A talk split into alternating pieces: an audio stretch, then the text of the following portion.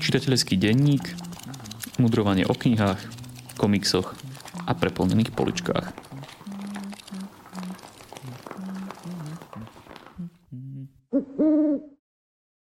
Toto je prvý podcast, ktorý nahrávame v roku 2021. Keď sa pozrieme v skratke späť, tak počas toho minulého, keď sme s týmito audio experimentami začali, sa nám podarilo nahrať celkovo 38 rôznych epizód.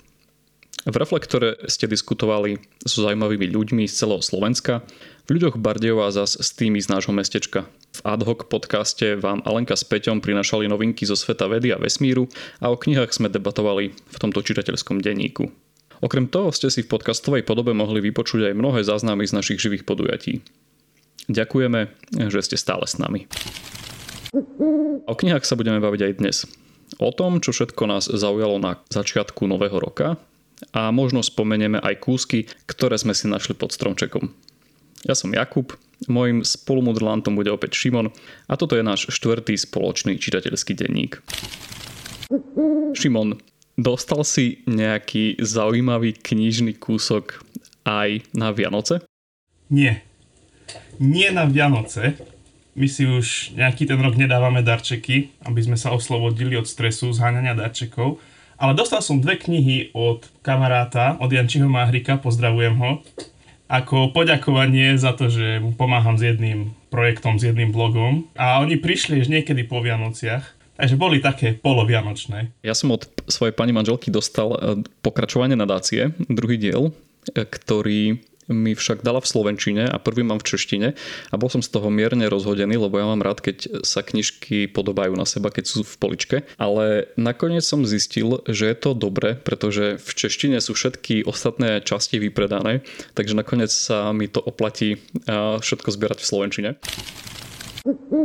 Prešiel nám teda ďalší mesiac. Naposledy sme rozoberali knihy roka 2020 a máme koniec januára, keď toto nahrávame. Šimon, odovzdávam ti hlas do Levického štúdia a môžeš, môžeš nám popísať knihy, ktoré ťa zaujali za ten posledný mesiac. Prvá knižka, ktorú spomeniem, tak stručne sa volá Súmrak demokracie s podnadpisom Zvodné lákadlo autoritárstva. Je to dlhšia esej od Anne Applebaum. A Anne Applebaum ako politická komentátorka a novinárka rozpráva sleduje spoločenské zmeny vo viacerých krajinách, v Maďarsku, Poľsku, v Anglicku, v Amerike, myslím, že aj v Španielsku, o tom, ako sa, ako sa spoločnosť a nálady v spoločnosti menia od liberálnej demokracie a presúvajú sa k, k autoritárstvu. A kniha je zaujímavá tým, že to nie je len politický rozbor a politická analýza, ale je to do veľkej miery autobiografické. Ona hovorí, začína tým, že hovorí o ľuďoch, s ktorými sa stretla a aké postoje mali vtedy, aké, aké s nimi mala vzťahy. Potom sleduje tie zmeny, ktoré sa spoločnosti postupne diali a do toho zakomponuje, ako sa tie zmeny podpísali na tých jej priateľoch, ako sa zmenili, ako sa zmenil ich postoj k nej, aké vzťahy majú teraz a aké je to celé komplikované. Ďalšia kniha sa volá 365 prikázaní a hriechov grafického dizajnu. Je to od kolektívu autorov a je to séria 365 jednohúbiek, čiže typov pre grafických dizajnérov, ako pracovať s grafickým dizajnom, dizajnom týkajú sa textu, farieb, typografie, rozloženia stránky a potom takých technickejších vecí ako práca s grafickými programami a potom komunikácia so zadávateľom, s klientom. A je to výborné záchodové čítanie, lebo si môžete nadávkovať, koľko si z toho chcete prečítať na danú chvíľu. Tie, tie typy sú naozaj krátke a viete si prečítať jeden alebo 20, ak chcete. Myslím si, že vhodné aj pre profesionála, aj pre laika. Ja osobne ako amatér sa z toho veľa učím. Mojou hlavnou knihou za január je kniha, ktorá sa volá The Scar. V češtine vyšla pod názvom Jízva. Autor je môj čím ďalej tým obľúbenejší China Mieville. A je to príbeh z rovnakého sveta ako kniha Perdido Street Station, v češtine nádraží Perdido. Je to príbeh, ktorý začína na lodi, ktorá preváža kolonistov, utečencov a trestancov na nejaké miesto do jednej kolónie a tú loď prepadnú piráti a všetkých odvezú na svoje pirátske mesto, armáda, ktorá sa, ktoré sa skladá z množstva lodí, ktoré sú poskladané dokopy a toto pirátske mesto sa plaví oceánom. No a tam tí ľudia z tej lode získavajú novú identitu, stávajú sa občanmi, trestanci sú integrovaní do tej novej spoločnosti. Problém je v tom, že oni nesmú z tejto armády z tohto plaviaceho sa mesta odísť. No a hlavná postava je Belly Coldwine, lingvistka, tlmočníčka, čo ma veľmi milo prekvapilo a ona sa tiež nedobrovoľne dostane na tú armádu, tiež rieši problémy ako ostatné postavy, ale ten príbeh je skôr v úzadí a to nosné, čo tú knihu robí takou bohatou, je tá je jednak atmosféra, teda hlavne na tom meste, na armáde a prípadne na miestach, kde tá loď zakotví. A tá atmosféra sa týka štvrtí, klanov, mocenských záujmov v tom prostredí, ten spoločnosti ako takej a toho mixu najrôznejších humanoidných rás, od kaktusov ľudí a kreveto ľudí, cez upírov a, a ďalšie tvory. Táto atmosféra je taká veľmi nepríjemná, pochmúrna, lebo ten svet je veľmi nehostinný. Všetci tam majú akési problémy, ako si im niečo v živote chýba, nie sú spokojní, všetko je akési nedokončené. No predstavte si Indiu, hej? Predstavte si keď, aký obraz alebo zábery z Indie.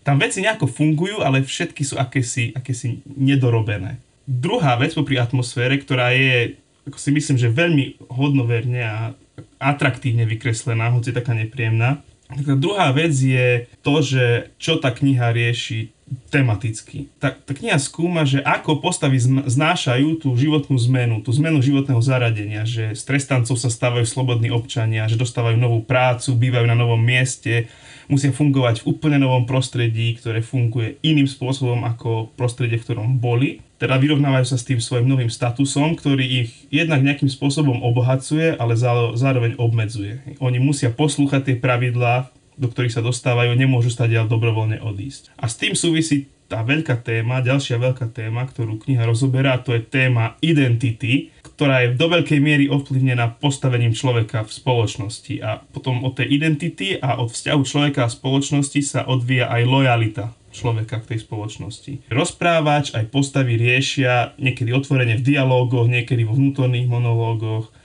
často implicitne to, že k čomu byť lojálny, ako a prečo. A ako spoločnosť, ako celok, ktorej tie postavy žijú, ako tá spoločnosť na nich vplýva, čo pre nich robí, či sa o nich stará, či sa o nich nestará, ako kolektív, systém, spoločnosť ovplyvňuje ich jedinečné príbehy. A rieši sa aj to, že kto má hlavný vplyv v tej spoločnosti, teda aký vplyv majú ľudia na tú komunitu, ľudia, ktorí sú vo vedúcom postavení, ako ten vplyv dopadá na tých jednotlivcov, na tých malých ľudí. No a celé to drží pokope ten sled udalostí, ktoré sa odohrávajú. Ja som tomu vymyslel názov Pasívny príbeh. Ešte musím preskúmať literárno-vedné publikácie, lebo na to určite existuje nejaký odborný termín, ktorý zatiaľ nepoznám. No a to, že ide o to, že ten dej posúva dopredu, hlavne, hlavne udalosti ho posúvajú dopredu, ktoré sa dejú postavám, nie, nie konanie tých hlavných postav. A mám pocit, že vedľajšie postavy vlastne konajú fyzicky aktívnejšie, konajú viac ako hlavné postavy. Tie hlavné postavy sú hlavné preto, lebo máme, máme prístup k ich myšlienkam, k ich prežívaniu a vidíme svet ich očami, ale oni nie sú hlavne tie, ktoré by proaktívne konali a ten dej posúvali dopredu, ako to býva vo väčšine takých akčných fantasy, alebo celkovo vo väčšine akčných diel. A to nehovorím ako kritiku, len konštatujem, že s narratívom sa takto pracuje v tom diele, čo je zaujímavý literárny koncept a bolo by zaujímavé to podľa mňa skúmať aj v iných, v iných knihách, kde je nejaký dej. Ten príbeh sa sústreďuje na to, ako to plaviace sa mesto, armáda a jej vodcovia pracujú na tajnom projekte. Oni nie sú len ako piráti, ktorí sa len tak plavia oceánom a prepadnú, koho stretnú, ale majú nejaký cieľ, ktorý sa čím ďalej tým stáva zretelnejším a konflikty spočívajú v tom, že či sa ten cieľ podarí naplniť, či nie a opäť ako to ovplyvní tie postavy, ktoré sa tam dostali nedobrovoľne. A je to dobre rozplánované, to konanie postav je konzistentné, udalosti, ktoré sa dejú, sú niekedy viac, niekedy menej prekvapivé, ale sú uveriteľné, že dáva to zmysel. Myslím si, že vnútorne to drží pokope. No a ako som spomínal, tým príjemným bonusom pre mňa je, že hlavná postava je lingvistka, tlmočníčka, takže troška tam zabrdáme aj do jazyka a do problémov s knižkami a s jazykovedou, s prekladmi.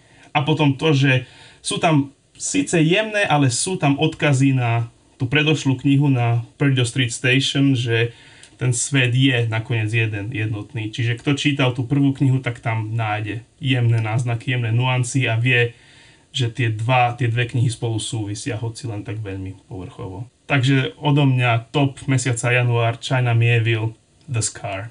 Mám na teba dvojcu otázok. Tá prvá je tá, že China Mieville je či už vedome alebo nevedome, súčasťou takého, takej vlny, ktorá vznikla niekedy pred 15 rokmi. Ty si už vlastne čítal viacero kníh od neho. Má nejaké také charakteristické znaky, ktoré by sa možno dali začleniť do, do toho, že áno, že je to súčasť nejakého podžánru alebo nejakého hnutia. No, zachytil som ten koncept, ten New Weird. Bližšie som sa ním nejako aktívne neza oberal, neskúmal som ho, ale tie jeho knihy majú, majú myslím si, že spoločnú tú jednu charakteristiku, že sú naozaj také divné, zvláštne. To weird znamená divný a hoci sú z rôznych svetov a z rôznych oblastí a rôznymi témami sa zaoberajú, každá z nich je nejakým spôsobom naozaj zvláštna. A tým nehovorím o, nejakom, o nejakej tradičnej fantastike, že by to bol nejaký pseudostredovek s mečmi a kúzlami, alebo naopak súčasný svet, len v ňom funguje mágia a je nejakým spôsobom viac či menej utajená, ale tie svety reprezentujú do istej miery náš svet, ale je, na, je, v ňom, je k nemu pridaný naozaj nejaký podivný, podivný twist, podivný zvrat, podivná zmena. Napríklad to, že existujú rôzne rasy popri ľuďoch, ale ich fungovanie sa, sa veľmi podobať ľudským spoločnostiam. Myslím si, že, že toto divné je hlavne tá atmosféra, ktorá je vykreslená tým, že aký svet to vlastne je. A ešte mám jednu e, k samotnej, k samotnej postave pána spisovateľa, o ktorom sa hovorí, že je tak e, celkom silno ľavicovo orientovaný. Cítiš to ty na jeho dielach, alebo nie? Ja som sa tomu ako poctivý literárny kritik formalista chcel vyhnúť, ale, ale očividne sa tomu nevyhnem. Ja toto o ňom viem, ale zámerne som sa snažil nečítať jeho knihy očami, tak ideme sa pozrieť, ako táto fantasy kritizuje kapitalizmus. Myslím si, že tie ľavicové myšlienky by sme tam našli. Ako, ja nechcem veľmi prezrádzať, že čo a ako, lebo tým by som vyzradil, že čo tá kniha komunikuje a obral by som čitateľa o požitok, ale už som to naznačil, naznačil v tom, že, že to prostredie, ktoré on vykresľuje, je, je také nepríjemné vo svojej recenzii som písal, ako keby autor sám ako keby nebol nadšený zo sveta, ktorý vytvoril. Ako keby nič nebolo také, že tu si vymyslím nejakú spoločnosť, koncept, postavu, mesto a to bude niečo, čo bude cool a z čoho budem nadšený, ale že všetko on vytvára preto, aby to mohol nejakým spôsobom kritizovať, alebo aby ty mohol kritizovať nejaké ťažké negatívne prvky v spoločnosti alebo spoločenské javy. Čo je akože OK, akože literatúra má podľa mňa veľmi akože spoločensko-kritickú funkciu, len človeka to trošku unavuje a vyčerpáva, keď všetko, čo číta, je kritikou niečoho. A, hej, a myslím si, že tá kritika do veľkej miery sa týka tej spoločnosti, ako som fungoval a zneužívania moci a, a systémov a štruktúr, ktoré bežným ľuďom dosť škodia. Ak človek chce robiť literárnu analýzu Mievilových diel, tak týmto smerom sa dá uberať, že je to materiál tam dosť na to. Je to bohatý materiál na marxistickú analýzu. V januári sa mi podarilo prečítať celkom dosť kníh, ktoré boli kvalitné a bol som s nimi spokojný. Prvá bude kniha od Hara Arentovej, Eichmann v Jeruzaleme. Hanna Arentová bola politologička a filozofka, ktorá ako novinárka bola súčasťou procesu s Adolfom Eichmannom, ktorý bol jedným z hlavných e, strojcov riešenia židovskej otázky. Tesne po vojne utekol do Argentíny, odkiaľ ho tajná služba uniesla do Jeruzalema a Arentová popisuje celý, celý proces proces, ktorý trval, veľmi dlho. Pozerá na ten proces nielen z takého ako keby novinárskeho pohľadu, že čo sa tam presne udialo, aké paragrafy boli citované, ale snaží sa aj trošku preniknúť pod kožu samotnému Eichmannovi, že čo to bolo za postavu. A s týmto dielom sa spája taký, taký pojem banalita zla. Táto banalita zla hovorí o tom, že Eichmann na prvý pohľad vyzeral ako úplne normálny človek. A to sa nesie vlastne celou tou knihou, že, že máme predstavu o zle ako o vizuálne desivom, a intelektuálne veľmi na vysokej úrovni a podobne. A pritom Eichmann e, z toho pohľadu Arentovej bol v podstate taký úplne obyčajný úradník, ničím veľmi nezaujímavý človek, ktorý, ktorý sa rozhodol konať zlo a ktorý si to e, nechcel ani pripustiť. výborná kniha nielen ako taký, taký reportážny reportážny záznam, ale aj na tej filozofickej úrovni sa zamýšľa nad tým, že konať zlo sme schopní všetci, len si to neuvedomujeme. Druhou knihou boli spomienky Silvestra Krčmeryho Pravdo proti moci. Sú to spomienky na, na väzenie tohto slovenského lekára, ktorý bol 15 rokov väznený za svoje náboženské aktivity. Popisuje tu to, ako bol stíhaný, ako bol odsudený, čím si prešiel vo väzení. Je to veľmi, veľmi putavo písané, na konci knihy sú aj záznamy jeho záverečnej obhajoby a z všetkých tých rozsudkov. Ukazuje to na zvratenosť toho systému, ktorý sme tu mali. Treťou knižkou je klasika Miláčik od Gaia de Mapasanta. Ja sa vždycky tak trošku bojím, keď mám čítať nejakú klasiku, že čo z toho bude, či to nebude príliš, príliš nudné alebo náročné, ale Miláčik patrí do toho typu klasiky, kde som sa strašne bavil a kde, kde strany veľmi rýchlo ubiehali. Je to príbeh takého mladého, pofiderného z vodcu žien, ktorý, ktorý sa vďaka ním šplhá po priečkách francúzskej spoločnosti. Taká kritika vtedajších pomerov a veľmi vtipná. V rámci komiksov sa mi podarilo prečítať ďalší diel mojej obľúbenej série UPVO. Táto skratka znamená Úrad paranormálneho výskumu a obrany. Je to jedna zo sérií Majka Minolu, ktorá sprevádza Hellboyové univerzum a tento komik sa vracia do roku 1946 do rozbombardovaného Berlína, kde je profesor Brutenholm poslaný vyriešiť záhadu tajného nacistického programu Vampír Sturm. Je to príjemná palpová oddychovka s takou špinavou kresbou, s vojenskou atmosférou. V prvej polovici je minimum nejakých nadprirodzených prúkov, takže je to skôr taká akoby vojenská, vojenská urbán urbánna legenda, ktorá postupne naberá na, na nejakom spáde a na fantastične. Kniha mesiaca je pre mňa Proč čist fantasy od Ursuly K. Le Guinovej. Táto knižka má taký dlhý podnázov Jak to, že zvieratá v knižkách mluví a odkedy sa Američane bojí draku. Táto autorka slavného čarodeja The Memory zostavila na základe svojich prednášok knihu, v ktorej sa zamýšľa nad podstatou toho, čo je fantasy. Ten žáner, ktorý mnohí milujú a mnohí nenávidia.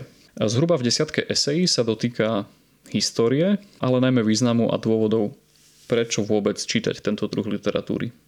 Je fantasy naozaj len nejaká uniková literatúra? Od prelomu milénia, ktorý sprevádzala taká silná vlna záujmu o drákov, čarodejníkov a hobitov, sa toho veľa zmenilo, ale v čase, keď e, Gwynova písala väčšinu z týchto esejí, tak e, fantasy fakt čítali možno len takí divnejší ľudia aspoň spoločnosť to tak vnímala. A pýtala sa, či napríklad obľúbené dobrodružstva takého Harryho Pottera, na ktorých sme vyrastali, predsa len nie sú takým podradnejším žánrom, ktorý je neporovnateľný s kvalitami realistických prúdov. Nie je takýto žáner príliš primitívny alebo neintelektuálny, priam detinský. Veď tu máme hovoriace zvieratá, kráčajúce stromy, kúzelné prstene. Nepotrebujeme radšej čítať nejaké silné sociálne romány. Guinová tvrdí, že nie. Fantasy je podľa nej ako stvorená na to, aby skúmala rozdiely medzi dobrom a zlom, statočnosťou a zbabelosťou. Zamýšľala sa nad dôsledkami ľudského správania a jeho dopadov na morálku i charakter. Statočný muž, láskavá žena, kráľ, prorok, zradca, blázon. Vo fantasy je charakter postavy častokrát menej dôležitý než rola, ktorú predstavuje. A práve vďaka tomu, že takto tento žáner nadvezuje na častokrát tisícročnú tradíciu rôznych symbolov a mýtov, ich môže predstaviť celkom otvorene a bez nejakých novodobých masiek. Fantasy je preto asi jediný žáner, ktorý vyhľadávajú rovnako deti ako aj starci. Sú to príbehy, ktoré môže človek pokojne čítať v 13 a s úžasom pochopiť v 30. Napríklad, ako zistujem pri opätovnom čítaní Pána prstenov, sú to častokrát úplne dospelé knihy o dospelých starostiach. A samozrejme, že čitateľ si uvedomuje, že tá stredozem nie je skutočná, ale tiež si môže uvedomiť, že je pravdivá. Pretože podstata dobra, krásy a priateľstva je to, čo nás k nej tak veľmi priťahuje. Príbehy o jednorožcoch síce naozaj nie sú skutočné a aj malé deti to vedia, že nie sú skutočné, ale tá pravda v nich obsiahnutá spochybňuje častokrát všetko to falošné, čím sa ako takí vážení dospeláci obklopujeme a čím žijeme. A práve preto potrebujem čítať fantasy. tvrdí Gvinová. Aby nám otvárala oči, ukazovala hlboké pravdy schované za šedým plášťom každodennej reality a každodenných stereotypov a pripomínala nám, že e, zvieratá naozaj rozprávajú a sú našimi priateľmi. Ja mám na teba tiež dve otázky. Tá prvá je, že keď teraz už poznáš teoretické a ideologické východiska Leguinovej, že či ich vieš identifikovať v jej dielach, v jej beletrii, už v tom spomínanom Čarodejovi Zeme mori. Ja sa veľmi teším na to, že Čarodej Zeme mori tento rok vyjde v takom kompletnom vydaní, pretože ja som ho neprečítal celého. A čítal som ho strašne dávno, ešte v Uberte, takže si z neho takmer nič nepamätám. Si iba spomínam na to, že ten koncept čarodeja, alebo tú postavu čarodeja, ktorý v našom nejakom kultúrnom kontexte vnímame ako starého mudrého muža s bradou, tak ona poňala presne naopak, že je to mladý muž, ktorý nemá bradu a ešte ani nevie čarovať a ešte sa to všetko musí naučiť. Čiže tam si len spomínam na to, že sa snažila ako keby pozrieť na všetky tie zabehnuté postavy alebo archetypy tak, aby ich úplne nerušila, ale zároveň aby boli akože vnímané trošku z iného konca ale to iba tak eh, tápem teraz, lebo fakt si to musím prečítať znova. Uh-huh. Ja keď tak uvažujem nad Čarodejom z Memory, tak si myslím, že, že to je séria, ktorá práve že vysvetľuje alebo hovorí o tom, ako sa z toho mladého, neskúseného učňa, ktorý ani bradu nemá, stane ten archetypálny múdry starec. To je jedna, jedna z rovín, jeden z rozmerov, ktorý, ktorý tie knihy majú. Že čo to obnáša, aby ten starec vznikol, aby bol ten múdry Dumbledore, Gandalf, Obi-Wan, Yoda a pod. A druhá otázka teda, že si spomínal Leguinovú ako teoretičku fantastiky a funkcie fantastiky, že či poznáš Tolkienovú esej o pohádkach v angličtine on fairy stories, lebo on tam rieši presne tento istý problém. Na čo fantasy? Poznám, poznám aj celú vlastne knihu Tolkienových esejí, ktoré vlastne vznikali ako prednášky na, na univerzite a Gwynova ich tam trošku aj cituje, respektíve im aj vzdáva hold názvami niektorých tých svojich vlastných esejí a, a neviem, čo by som k tomu dodal. Čítal si ju o pohádkach? Čítal som ju, pozerám teraz na ňu, mám ju na poličke nad svojim obzorom v súvislosti s tým vlastne napadajú iba také, také spory, ktoré Tolkien vlastne mal s Lewisom, keď sa bavili o alegórii a o tom, že nakoľko by to dielo malo obsahovať tú alegóriu alebo nemalo obsahovať alegóriu, pričom Lewis bol zastancami alegórie, Tolkien bol uh, nie až tak veľmi, respektíve bol vyslovene proti alegóriám. A tam sa mi na tých Tolkienových úvahách páčilo to, že, um, že chcel, aby, aby to dielo vychádzalo z toho autora, aby obsahovalo to, čím ten autor žije, čomu ten autor verí, aký je jeho pohľad na svet, ale aby to vychádzalo z neho, z neho prirodzene ako, ako nejaký autorský otlačok alebo, alebo obraz a nie ako, ako alegoria, ktorú vnímal častokrát ako takú násilnú. Ja, ja keď tak počúvam, ako si opísal, opísal ten pohľad Le Guinovej na funkciu fantastiky, tak si myslím, že sú si veľmi blízky s Tolkienom. S tým, s tým rozdielom, presne ako si vravel, že Tolkien chcel, aby ten, ten svetonázor alebo ideológia v tom neutrálnom alebo pozitívnom slova zmysle, ako porozumenie tomu, ako funguje život vesmíra, všetko, že aby vychádzala implicitne z toho diela. Že jeho cieľom je zabávať, zaviať čitateľa a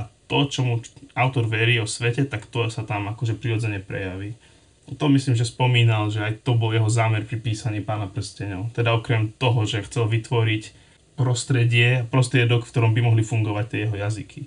A druhá vec, čo neviem ako Le Guinová má, tak on, on k tej funkcii fantastiky, on ju vlastne rozširuje, nehovorí len že o, o tom, že má ukázať, čo je dobre, čo je zlé a tak ďalej, ale že ona ukazuje práve ten, ten svetonázor, celú vlastne celú ideológiu, myšlienkové presvedčenie autora, celý ten metanaratív, ktorý lepšie vnímame, keď je v inom prostredí. Neviem, či Leguinová hovorí aj o tom, o nejakom veľkom univer, un, un, nejakých univerzálnych princípov a pravdách, alebo o takých už konkrétne aplikovaných statočný, láskavý, dobrý, zlý a tak ďalej. Ona, ona skôr spomína to, pričom som si vlastne spo, aj ja spomenula Tolkiena, že ten fantasy príbeh, tá imaginatívna literatúra ti má ako keby častokrát pomôcť otvoriť oči v zmysle znovu sa pozrieť na veci, ktoré nejak vnútorne poznáš a ktoré ktoré ťa aj priťahujú, to je tá, tá krása, priateľstvo,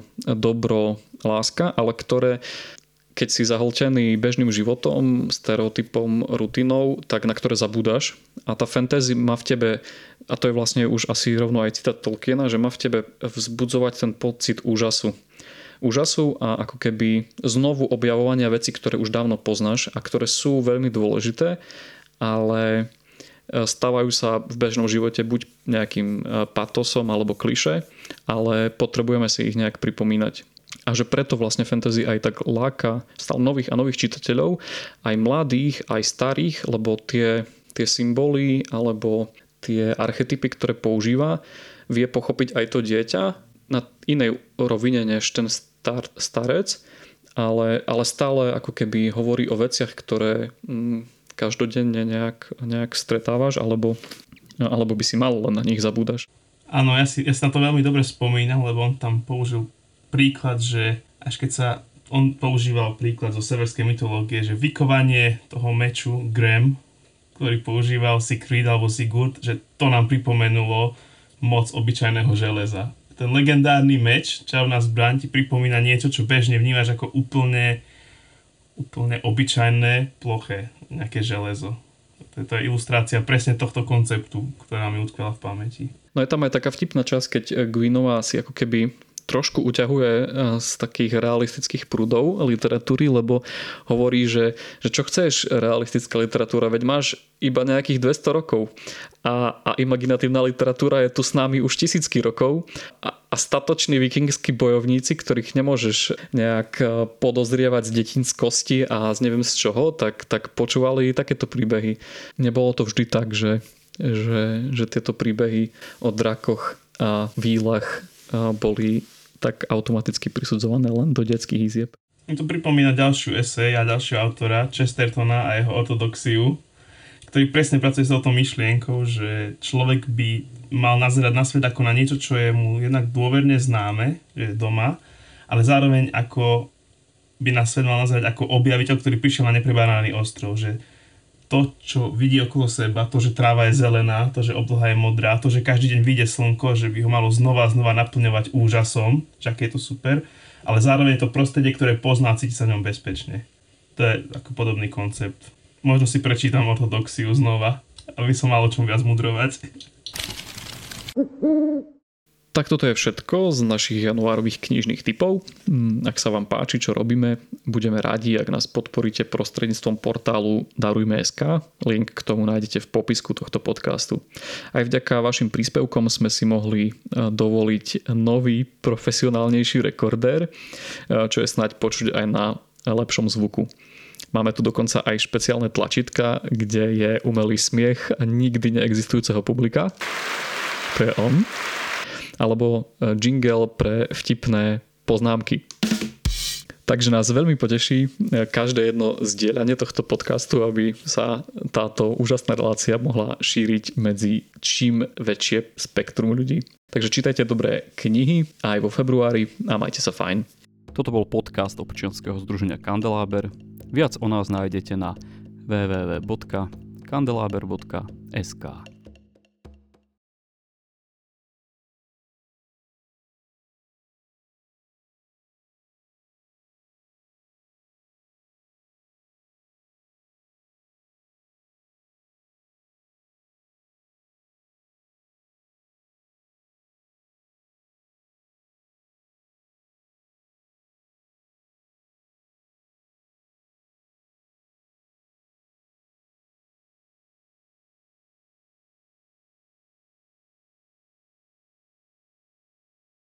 Tak Guinova ma veľmi potešila, lebo, lebo ja som sa niekoľko týždňov pasoval s mečom prísahy od Brandona Sandersona s dielom, ktoré, ktoré veľmi zabolelo, až som si niekde v polke musel siahnuť po tej knižke uh, Gwinovej eseji, aby som si pripomenul, že prečo, prečo čítať fantasy, lebo, lebo toto ma veľmi bolelo. No tak máme prvého kandidáta do nášho pripravovaného podcastu o knihách, ktorým sa radšej vyhnúť.